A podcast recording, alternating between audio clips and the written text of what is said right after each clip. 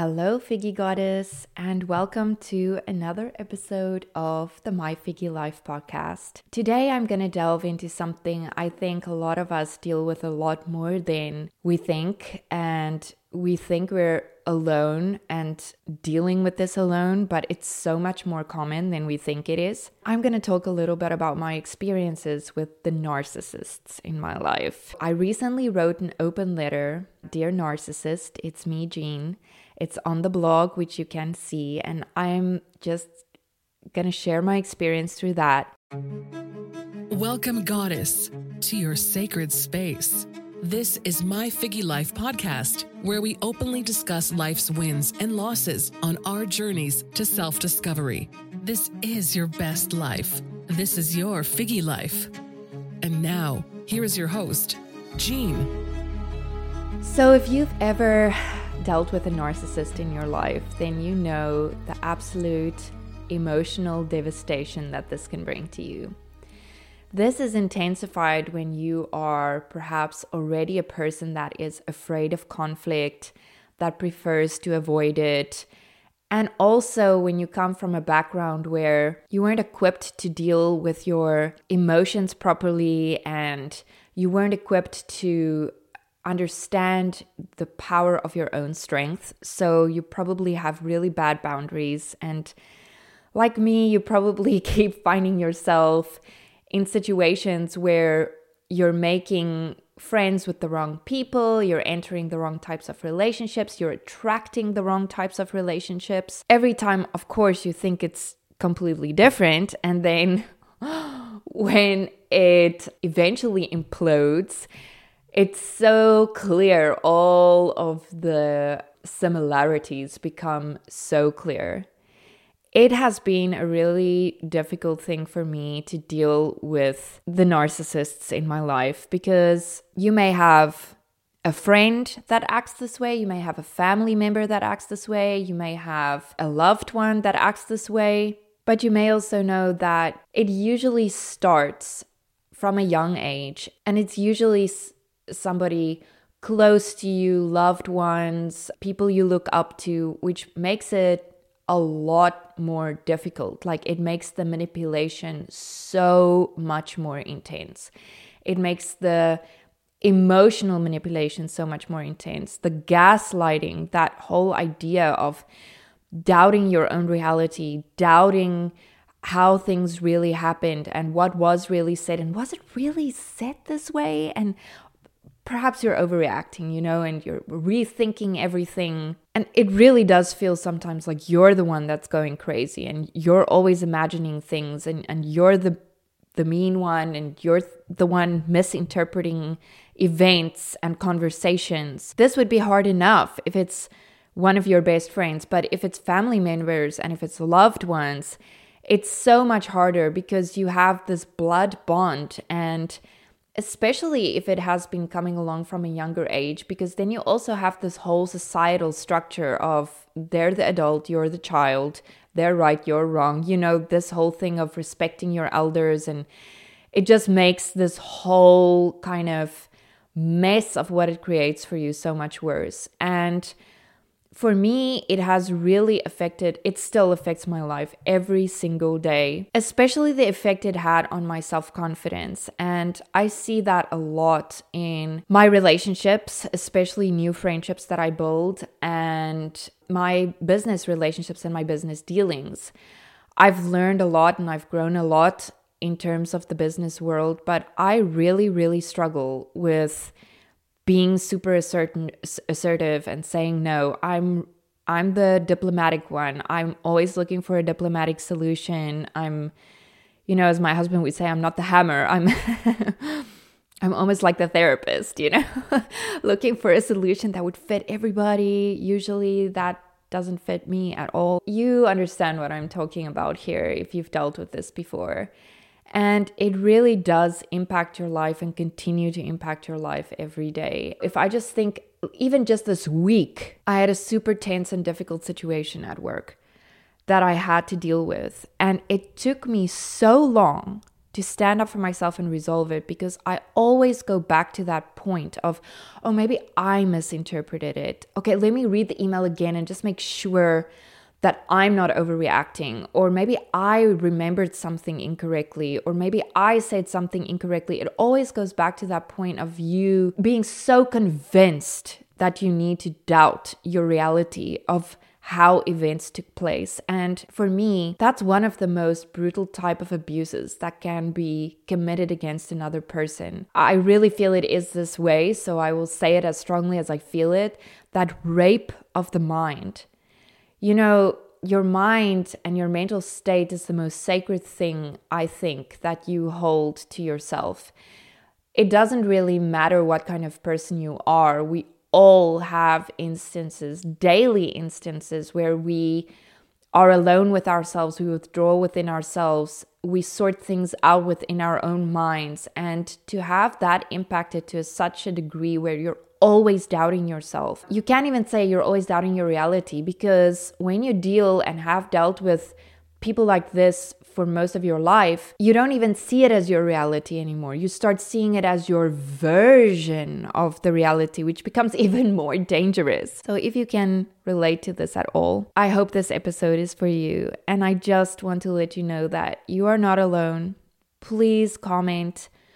Please share this episode. Tell me how you feel. Tell me the challenges that you've been dealing with in terms of this. And I'm just gonna go ahead and read this open letter to you. Hopefully, you find some purpose, some hope, some help in this, even if it is just to feel a kinship with somebody else that has been going through it.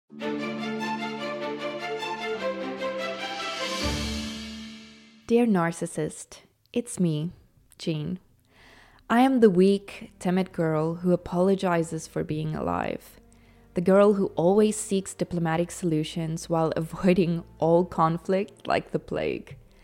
We've met many times, and my interactions with you have left me with many scars. I want to let go of this poison now. You see, I'm on this mission to let go of it all all the noise, all the negativity, all the nonsense, and everything not serving me anymore. I'm writing this letter to you to express how I feel. The sad thing is that you would probably read this letter and not realize that you are part of the problem. After all, I was the one willingly giving away my powers, so I form the other half of this equation. There is a good chance you would see anything and everything around you as contributing to your heartache and sorrow, while being utterly oblivious to the pain you cause others. That's your nature. You come in all shapes and sizes, but the hurt you caused me comes in only one form a painful doubt of my reality, abilities, and gifts. I invest in working on myself, bettering myself, and being honest about my flaws. Gosh, I have so many. I take a lot of responsibility here too, because in most instances, I have allowed you to treat me this way allowed you to affect me the way you do, and I continue to allow you to dictate my life and choices in many ways. I cannot blame this on you because although you hold much power over me, you cannot enter my domain without an invitation. Nope, that's on me. Since I can remember, I have been a peacemaker. Walking on eggshells was as natural to me as breathing. I took it upon myself to ensure peace. This meant bringing in humor when possible, and above all else, explaining and apologizing for everything. Was it my fault? It doesn't matter. I apologize anyway. Will it make things better? Just apologize. The best way to deal with my fear of your anger? Apologize. As a young adult, I struggled increasingly with the baggage you dropped on my shoulders. I had more than enough baggage to get rid of on my own, but I constantly carried the load you insisted was somehow also my responsibility. I will never be what others call strong. I will never come down like a hammer in difficult situations. I won't scream and say hateful things I can't take back and I won't engage in your brutal business tactics during tense negotiations. I can lie and say I will work on it, but let's be honest, this is not me, and it will never be me.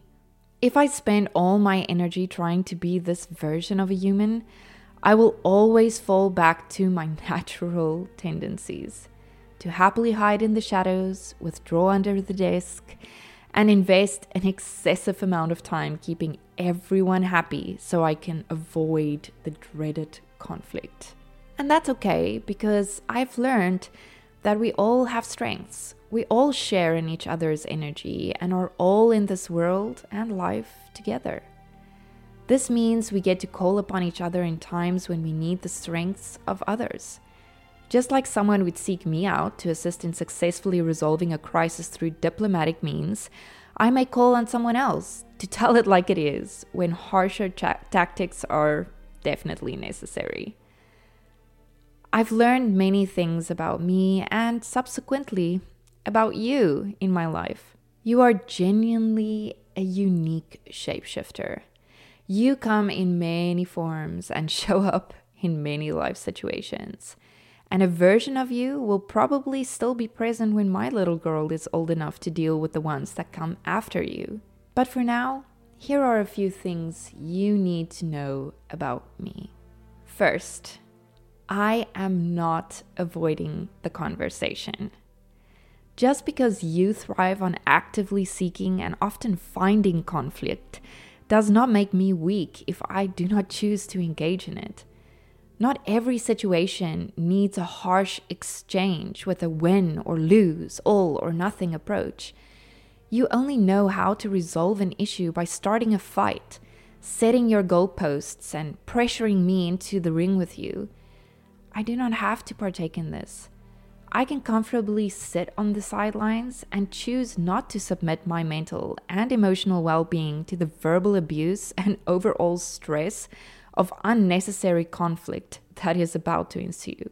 I understand that there is often no point in engaging with someone that argues for the sake of arguing. Instead, I sit back, listen calmly, choose my words wisely, and walk away to take the time I need to come up with the most peaceful response or solution I can. I don't choose to engage in this trap you set for me. It doesn't mean I actively seek to avoid conflict, don't want to participate in the conversation, or don't want to resolve the issue. It just means I search for a better way to address it. Disagreements are reasonable, and it's necessary to express these. However, it's not always essential to make it an all out war. The second thing you should know about me is contrary to popular belief, I am not weak. I know business rules somehow dictate that you have to be a ball buster and that you cannot be perceived to be weak. Add to that the fact I am a woman and it gets even more complicated. Am I not challenging enough? I'm a walkover. Am I too harsh? Then I'm a witch. You mistakenly believe the best way to get what you want from me is to pressure me, disrespect me, and loudly voice your needs and opinions.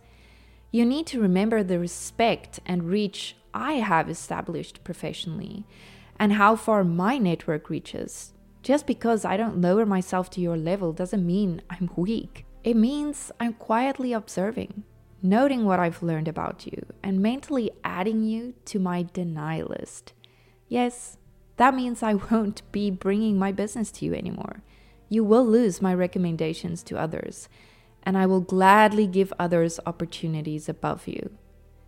Writing emails in bold, treating me like an invalid, and explaining basic concepts like I have no idea of contracts or business is another giant mistake on your part. I may not scream, shout, or even state my case but I am the one who makes the final decisions. I can create opportunities, and I can choose not to offer these. So please don't mistake my calm, quiet nature as a weakness. You need to know and understand my time is valuable too. I know in your world it's sometimes hard to accept that there are others occupying space in this world. Others have calendars, commitments, families, and heaven forbid, hobbies outside work. You are so oblivious to the struggles of others and yet so incredibly aware of all the difficulties you face. While you continue to breeze through life without stopping to lend a hand, the world keeps turning. It's not okay to disrespect my time by constantly changing appointments, canceling events, or amending arrangements already made. Something else you should know is that you are responsible for your actions. This may be the hardest one for you to digest. You and only you are responsible for the words that leave your mouth. You are responsible for every action you take and every choice you make. We all have circumstances that influence our life, but when it comes to decision time, it's on you. We all need to live with that responsibility. And just because you have a general lack of empathy for anyone that's not you, doesn't mean you are magically absolved from this. I may be afraid of conflict and I may not want to let this negativity into my life, but that is my form of necessary self preservation. I have given up enough to people like you. You do need to know, even though I don't choose to engage in your war of words, it doesn't mean that you don't cut me deeply. In your world, it's just words, which you often don't mean. The next step after your brutal attack is always to forget about it because it's over and done with. Well, that may be true for you. To me, however, your words remain. They deeply puncture my heart and constantly churn around in my thoughts and dreams. Words have meaning to me, and I refuse to use them to break down others. While you're judging me for running away or being scared, I've already silently cut you out of my life and positioned you safely behind my boundaries. The last thing you should know about me is that I have unique gifts. While you can achieve a lot, there are different ways to reach the same goals. You're often a high flying achiever, a no nonsense powerhouse, driven decision maker, and highly confident in your abilities. But has it ever occurred to you, though, that I don't need to be any of those things to achieve the same or even more? Yes, I'm sensitive but this allows me to pick up on highly subtle cues from others.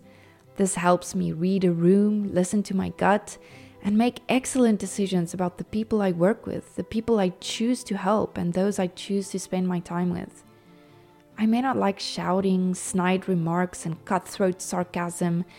However, I have an uncanny ability to calm and resolve high strung crises and create unique solutions that fit everyone. Therefore, while I may not be the hammer, I can recognize the skills of others and deliver a message more poignantly when needed.